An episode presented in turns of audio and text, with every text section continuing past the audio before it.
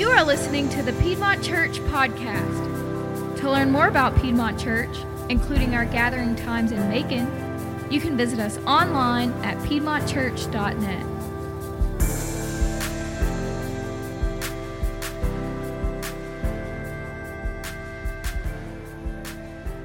Good morning, church family. So, we are in this series called The Gospel Lens. We're going to be in Colossians chapter 3. If you have your Bibles with you, you can go ahead and turn there with me this morning, Colossians chapter 3. Uh, how many, raise your hand if, uh, if you like games, right? Anybody? Okay, got a couple.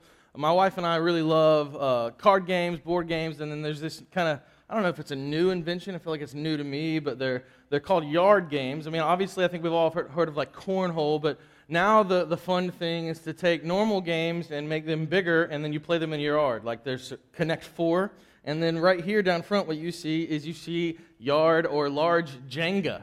Uh, and, and, it's a fun thing to do. You get outside when it's not 1,000 degrees or 85 in the fall, uh, and you go outside and you play uh, the, these games in your yard. And it's really cool. And what I love about uh, games like this is there's always strategy involved in these games. And uh, the key for, for Jenga is not just to have your turn and then uh, let the opponent go, but the key is really long term strategies. Like the purpose of Jenga, in case you don't understand, is to pull out a, a block. Each person will have a turn and they will pull out a block without the entire tower falling.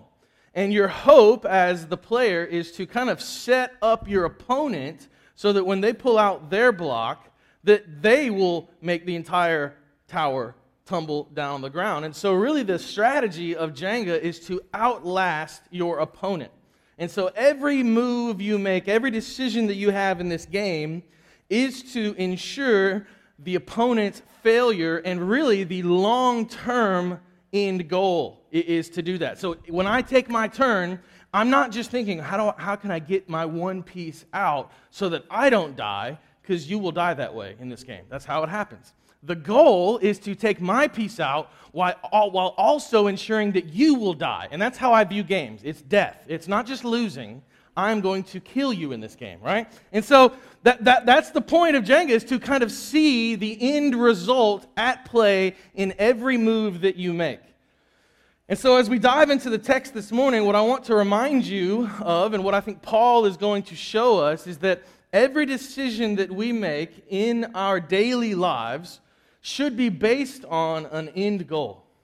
There is an end goal, an ending victory in mind when Paul walks these Colossians, Colossians through Scripture. He, he writes this letter to them and he says, What I want you to remember is that there is something that you are working towards. There's something that you are looking and fixing your eyes towards. And it's not the everyday, but it is the end goal. So, Colossians chapter 3, beginning in verse 1, reads it this way If then you have been raised with Christ, seek the things that are above, where Christ is, seated at the right hand of God. Set your mind on things that are above not on the things that are on earth. If you can remember back to last week, we discussed who Jesus is. And we discussed as a part of who Jesus is, where Jesus is. And this text lets us, lets us know, again, it reminds us, he is seated at the right hand of the Father. And these attributes allow the Christ follower, the believer in Jesus, to put their faith firmly in Jesus because he wasn't just this historical figure that spoke a lot of sweet nothings. No, he was the Son of God, and he came to eradicate your separation from the Father. He came to close the gap and say, You were once in sin, and now you are a new creation, and I will bring you back to the fold, back to the Father through my blood. And so, what Paul is going to talk to us this morning about, inspired by the Holy Spirit, is to fix our eyes on Jesus and run the race. We need to remember that God is in control, and we need to let our lives be a representation of that belief. See, I don't know about you, but sometimes I lose control And I try to do things myself. And I, I, wanted to make sure that it's very clear that I say I lose control because what God wants me to do is God wants, wants me to allow Him to take control. And so what I do in sin is I try to take control for, from Him, and that is me losing control. Because when I am firmly put in the, the person and the work of Jesus Christ, I have control because He has control. Does that make sense? That's some, a weird language of putting it. But when Jesus is at the forefront of my life, all things will work for good. But when I try to take over and try to run my life my way, things will break down. And so Paul continues in this text to the, to the Colossians, chapter 3, beginning back in verse 3. For you have died, and your life is hidden with Christ in God. When Christ, who is your life, appears, then you also will appear with him in glory. So Paul's going to teach us a really big phrase right here. It's this, this teaching of eschatology. And what that means is he's kind of teaching of, some of you might call it end times, but really it's the, the last things. Paul is going to re- reveal to us these last things. This eschatology word it comes from the Greek, and eschata means literally last things. And obviously, logia or, or ology, as some, as you, some may call it, is really the study of. So, what Paul is going to get you and I to do is he's going to say, Look, you have died, and your life is hidden with Christ, meaning that as a Christ follower, at the end of times, as you may call it, when the Father looks at you, He's not going to see your sins. He's going to see the blood of Christ. So you are hidden in Christ. And because you are hidden in Christ, when Christ, who is your life, appears, is what he says, then you also will, appear with him in glory. So Paul is getting these believers and you and I to understand that accepting Jesus is about this ending glory. It, it is not as much about the everyday doldrum things of this world, but at, at some point, we will be with Christ in glory.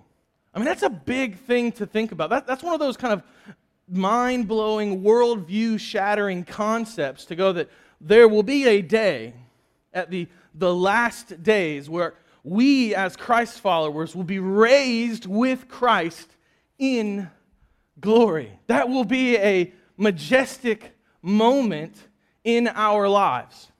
And then we will live eternally with him in the new heaven and the new earth. And Paul is getting the believer and, and you and I today to see this because he understands that the work of the everyday can become very taxing. It can become a very difficult thing to wrap your head around because you're going, okay, I'm just, why am, what, what is the end result of me just working for Jesus?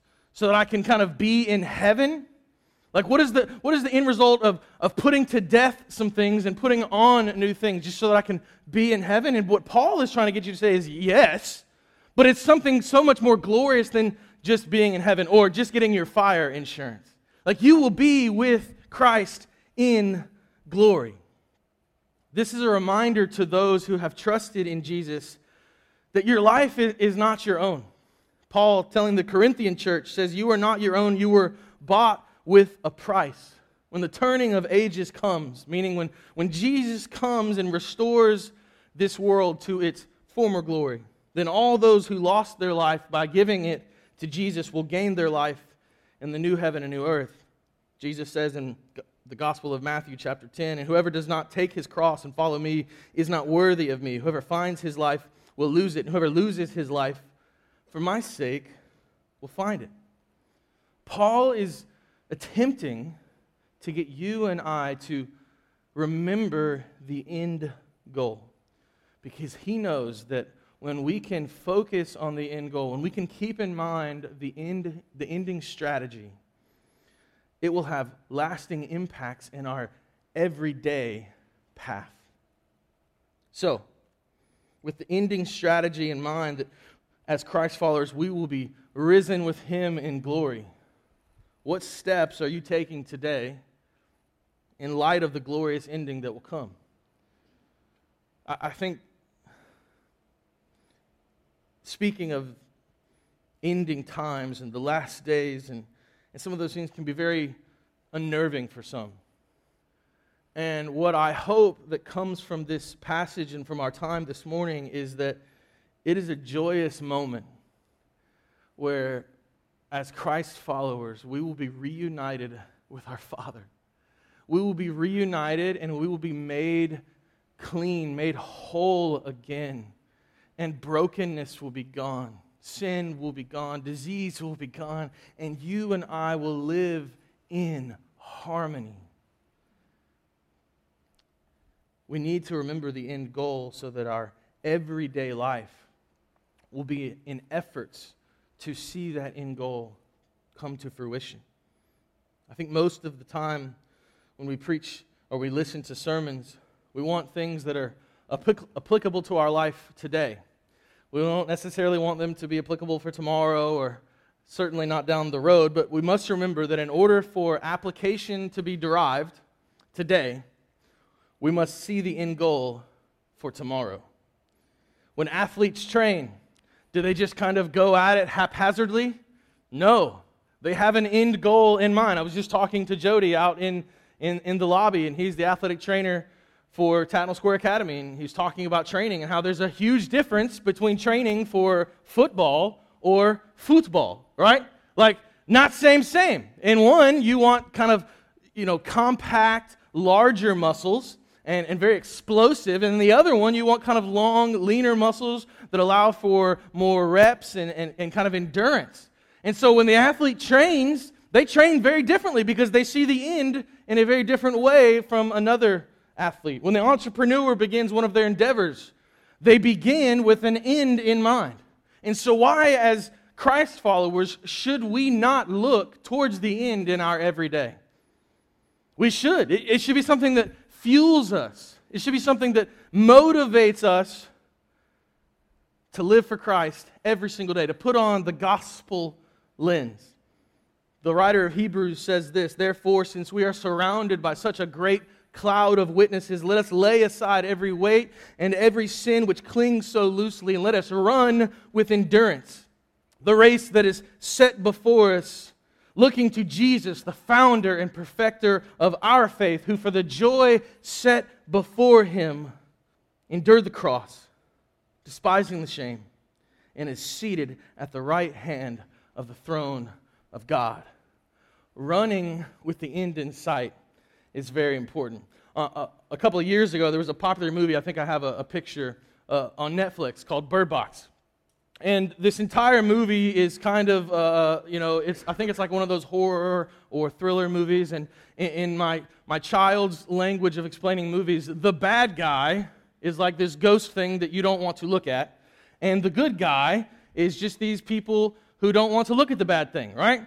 Well, out of this movie, Netflix tried to get some uh, some movement and some people to kind of try to watch this movie because it was all about being blindfolded so they couldn't see the bad guy. And the, the movie is not the focus. I'm not endorsing the movie by any way, shape, or form. But what I am saying is Netflix trying to create a like hashtag Bird Box movement went out and uh, talked to these people on Twitch. Raise your hand if you know what Twitch is. I want to see. Okay, good. I'll explain it to you. So, back in the day, right, we went outside and played games. And then evolution happened, and then, you know, we played games inside on a Nintendo. And then another step in our evolution of gaming happens. Now people literally watch other people play video games, i.e., Twitch. That's where that comes in. Kids will literally sit around on, the, on their YouTube channels or Twitch and they will watch other kids play video games. Right? So Netflix does this thing called Bird Box Challenge. And so they get a bunch of big, famous gamers to play these video games with blindfolds on. And it gets pretty popular. Matter of fact, it goes viral. And because of its popularity, others started performing just normal tasks in their life using the hashtag BirdBox Challenge. So they'd do the dishes with their blindfold on. They would cook dinner with their blindfold on. And then some really intelligent people decided to drive cars with their blindfold on. I think I even have a picture of one really intelligent human being. He's you know, leaders of our, of our country, guys. Here it is. And I think the important part for us to remember from this kind of idiotic movement that happened is that you do not get to your destination without looking at your destination. Life is not a movie. Like, we have to be looking at where we are going. Very rarely in life will you get to a desired goal without taking intentional steps on getting to this goal. So, the Bird Box Challenge is not really going to work for your faith. In, in order to get to this end goal where you were raised with Christ in glory, there are some things that we need to do today. And that's what Paul is going to inform the Colossians of. Like, hey, think about the end goal. Think about where you'll be. You'll be with Christ in glory. But how do we do it? Well, obviously, the first step he talked about in verse 1 is to recognize that you're a sinner and put your faith in Jesus. But once you've put your faith in Jesus, how do we fix our eyes? How do we run the race with endurance? How do we run well? So he'll continue on, verse 5. He says, Put to death, therefore, what is earthly in you sexual immorality, impurity, passion, evil desire, and covetousness, which is idolatry. On account of these, the wrath of God is coming.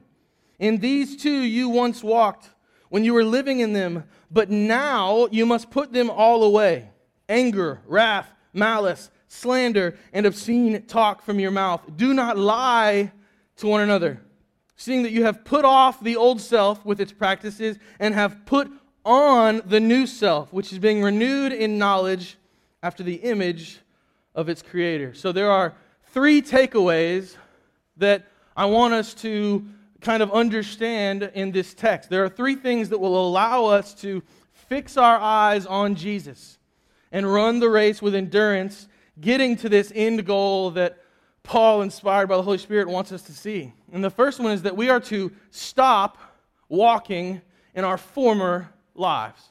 We're to stop walking in our former lives. So there's a distinction that I want us to recognize in this text that Paul is kind of laying out for us that there is a difference between sinning and living in sin.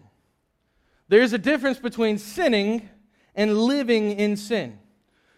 To live in sin is to settle, to accept the wrong actions taken against God Himself in direct insubordination to His commands with regularity. So you could say to live in sin is to kind of accept the sin that is in your life and to just continue to, to do it and to live like it doesn't necessarily matter.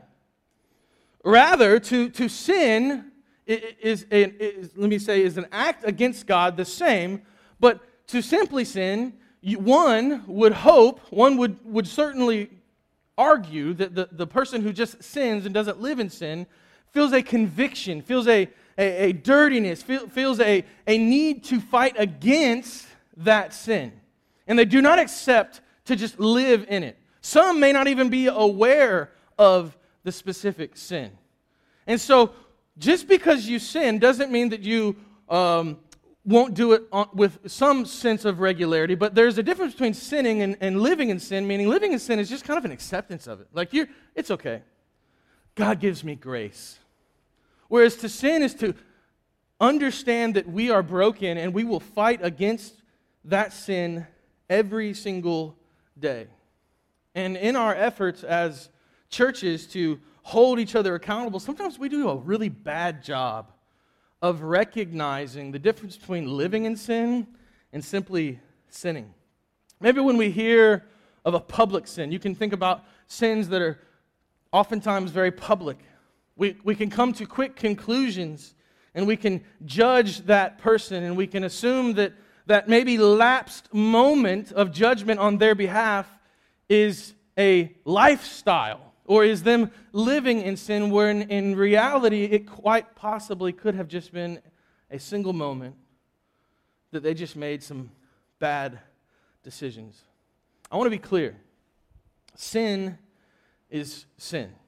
I'm not marginalizing it. I'm not trying to say that one is necessarily worse than the others. However, living in sin requires a very different response than simply sinning.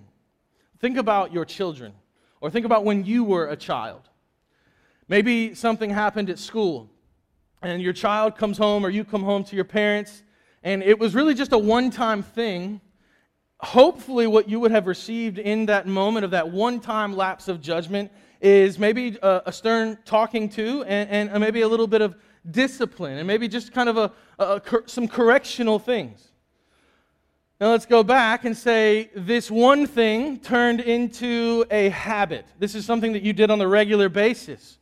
My son, uh, like his father, has a smart mouth, right? He likes to just talk a little too much and he likes to kind of let everybody know who he is in the room. It's going to get him in trouble one day. It's going to happen. It already has. He's five. And so the first time he comes home and teacher says something, that's one discussion that he and I are going to have. The 15th time, it's going to be a very different discussion. You know what I'm saying? Like, there will be punishment. It is no longer discipline. It is no longer, uh, it's okay, son, you know, work it. It's, let me take my belt off. Like, it's, you know, it's, we're going to fix this. Let's, let's turn this doorknob around and lock. I can't, I can't say that we're on camera, right? There's a lot of things that will happen with my child the 15th time they mess up as opposed to just the first. So think about it in those senses. There, there's a huge difference when somebody does one, something once and somebody does something uh, often. They do it over and over and over again. In the church, we need to remember that we need to hold each other accountable. We need to lift each other up. This living in sin versus sin is where church discipline comes into play.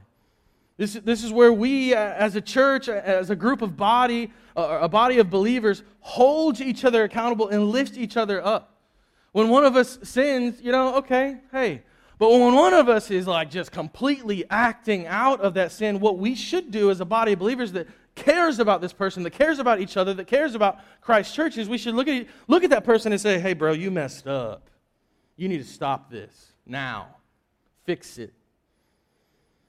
You need to remember that you are a new creation in Christ. Do not live in the old ways, put them to death and put on the new self.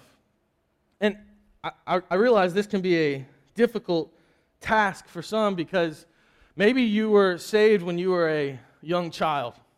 And so when you read scripture verses that say, put off the, the old ways or the old self, you're going, I don't even remember my life before Christ. And I think Paul would respond in, in a manner to say that what you need to remember is even if you don't recognize how you were before or, or, or, recall those things in your life how you were before, you need to know that you are a new creation now. Like you are in Christ, you are more than a conqueror. And so if the world accepts one way of life, there's a solid chance that you as a Christ follower shouldn't live that way. Don't live like the world. So, the, the first point is that we are to stop walking in our former lives. The second thing is that we need to recognize that God gives us good gifts and we break them. Christmas is coming soon, and, and inevitably, someone will get a gift and they'll be super excited, whether it's a child or maybe you, an adult out there. You're going to get a gift on Christmas and you're going to be super excited. You're going to get it ready. You're going to do all the setup. You're going to go out there and it's going to break. When I was a kid, I, I got a toy. It was an RC flamethrower car, it was like a remote control car. And it didn't throw flames because it was a bad toy it, at a certain point, when it got a certain level of speed, it would throw flames, and it was the coolest thing ever. I unwrapped it on Christmas, and I was stoked. I took it outside, and I played with it. It was amazing. It was back, you know, back in the day when I lived in Atlanta, when we actually might have had cold weather on Christmas. It was really cool. I'm outside freezing, and there's like flamethrowers coming from my car, and about three hours later, my car broke. I was, I was torn up. I was broken hearted that my toy broke. And this is what we do to the gifts that God gives us we break them. In that former list, Paul mentions several sins. And the very first sins that Paul mentions are sexual And we need to remember that He was given us a gift, and somehow we broke it. Genesis chapter 2, verse 24 says, Therefore a man shall leave his father and his mother and hold fast to his wife, and they shall become one flesh. And the man and his wife were both naked and were not ashamed. And all the married people in the room said, Amen. No chuckle, y'all are dry this morning. Okay, I hear you. It's cool. It's cool. When we use the gifts the way that God intended us to use them, good things come. They don't break. They are blessings, not burdens. When a man and woman come together in holy matrimony and then become one flesh, we are using the gift as God deemed it so. And many churches today are taking a stance on marriage. Some are taking the stance and saying that they are open and affirming. If you don't know what that means, it, means that they are affirming the full inclusion, meaning the full acceptance of a membership of a part of their body of the LGBTQ people. And I want to be very clear this is not biblical. This is not biblical. Piedmont has always and will always be a place for people from all walks of life. But we need to be clear on one thing the church exists as a unified body of Christ followers who worship Jesus. And as such, we have theological and doctrinal beliefs that we adhere to. And in love, our church membership, our belongership, you know, the way that you call this place home, is limited to those who affirm our theological and doctrinal beliefs and whose lives match those who are striving to follow after Jesus. Now, this is an important note I want you to make sure that you heard because I didn't say people who were free of sin. I didn't say those who have achieved a certain benchmark of sinlessness, but those who are not openly living in sin and against the Word of God. You can look at a number of factors in our world that reveal our brokenness when receiving God's gift of sex. We have high abortions, diseases, broken homes, anxiety and depression, body image issues, pornography, and the list goes on. When we take a good gift given by us from God and we distort it, we break it, brokenness stems from that. Paul has a second list. He talks about language, and language is an important thing in our culture and in our world because who else, what other creature in our universe can speak? Think about the power of speech. What did God do to create the universe? He spoke it into existence. He breathes life into Adam. He speaks to us by a special revelation in His Word. And God has given us the ability to speak to breathe life. And this is a special this is a special gift that God gives us to speak the word of God into the people around us. Because when we can proclaim his word, what happens? It doesn't come back null and void. People go from death to life in the proclamation of his word. Revelation happens, death from life happens, or death to life, I should say. Paul lists these things to, to let us know that brokenness is a part of our world. As unfortunate and as disconcerting as it is, it's all around. But this is not an excuse to, to give up. Rather, it is a reason to fight harder and a reason to lean in.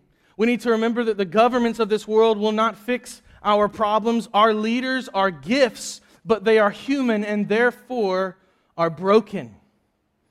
We do not trust that the government will restore goodness. We trust that God will restore goodness. So ensure that you are not finding your identity in a leader. You are not finding your identity in a political party, but you are finding your identity in the person and the work of Jesus Christ. He is the only one that gives us a better way. So, again, the first point or to stop walking in our former lives. The second is we need to recognize that God gives us good gifts and we break them. And the third is that there is a better way. Paul continues, Colossians 3, verse 11. He says, Here there is not Greek and Jew, circumcised and uncircumcised, barbarian, Scythian, slave, free, but Christ is all and in all. Put on then as God's chosen ones, holy and beloved, compassionate hearts, kindness, humility, meekness, patience, bearing with one another. And if one has a complaint against another, forgive each other. As the Lord has forgiven you, you must do also. And above all these things, put on love, which binds everything together in perfect harmony, and let the peace of Christ rule in your hearts, to which indeed you were called into one body. Be thankful. Let the word of Christ dwell in you richly, teaching and admonishing one another in all wisdom, singing psalms and hymns and spiritual th- songs with thankfulness in your hearts to God. And whatever you do, in word or deed, do everything in the name of the Lord Jesus, giving thanks to God the Father through him. Paul begins and he takes us through the dirt so that we can get to this clean picture at the end where he says, Look, we have broken things, absolutely, but know that there's a better way in Christ. Like, don't just live in your brokenness, accept that I have a good and perfect way. Fight harder. Lean in. Do not succumb to this world. And he's referencing the fruit of the Spirit here to, to have love, joy, peace, patience, kindness, faithfulness, goodness, self control, and gentleness. Like lean in to what God has for you. Church, in your everyday life, look towards the end knowing that God has a better way for you today. You do not have to live in your former ways. You put it to death because Christ, with every nail, put it to death for you. You can live in the fullness of Jesus by fixing your eyes and living in the Spirit and putting on the fruit. But this requires something of you. It's a free gift, but you've got to take it. Like it, it's, it's just sitting there, but you got to reach out and take it. Just like your morning or evening routine, you need to consciously and consistently recognize the daily struggles in light of the ending glory. Many of us have routines in the morning and the evening. I make fun of my wife a lot at home. Well, maybe on the stage too. Love you, babe. Because she has routines. She's a, a very routine oriented person. And for her to get up in the morning, it takes about 15 or longer minutes just to like leave her bedroom whereas it takes me like 2.2 seconds. She gets up and first thing she has to like brush her teeth. She has to, has to brush her teeth. And she does something with her hair and you know whatever else and and then she finally leaves the bathroom. Don't talk to her yet. It's not talking time yet. Because she will go downstairs to the coffee pot that is brewed and warm, waiting on her, just ah, screaming her name. And then you still don't talk to her because she has to drink a cup of coffee first. She, she has this routine, she has to go through it. And then my two year old and my five year old and myself can speak to mom if we don't want to get our head bit off. And just like the routine that we have in the morning or the evening of maybe brushing your teeth or getting your coffee or putting your PJs on at night, whatever that is, wearing a mask, you know, y'all wear those like green masks, make your face look all pretty. We need to put on the gospel lens and recognize the end result of being raised with Christ in glory. Because that will give you fuel to make it through the dark days, the tough times. To don't just get bogged down in what's happening every single day, but to remember that the battle has already been won. That that little problem or hiccup or speed bump in your life today is a thing that God allowed you to go through for the purification and sanctification of your soul.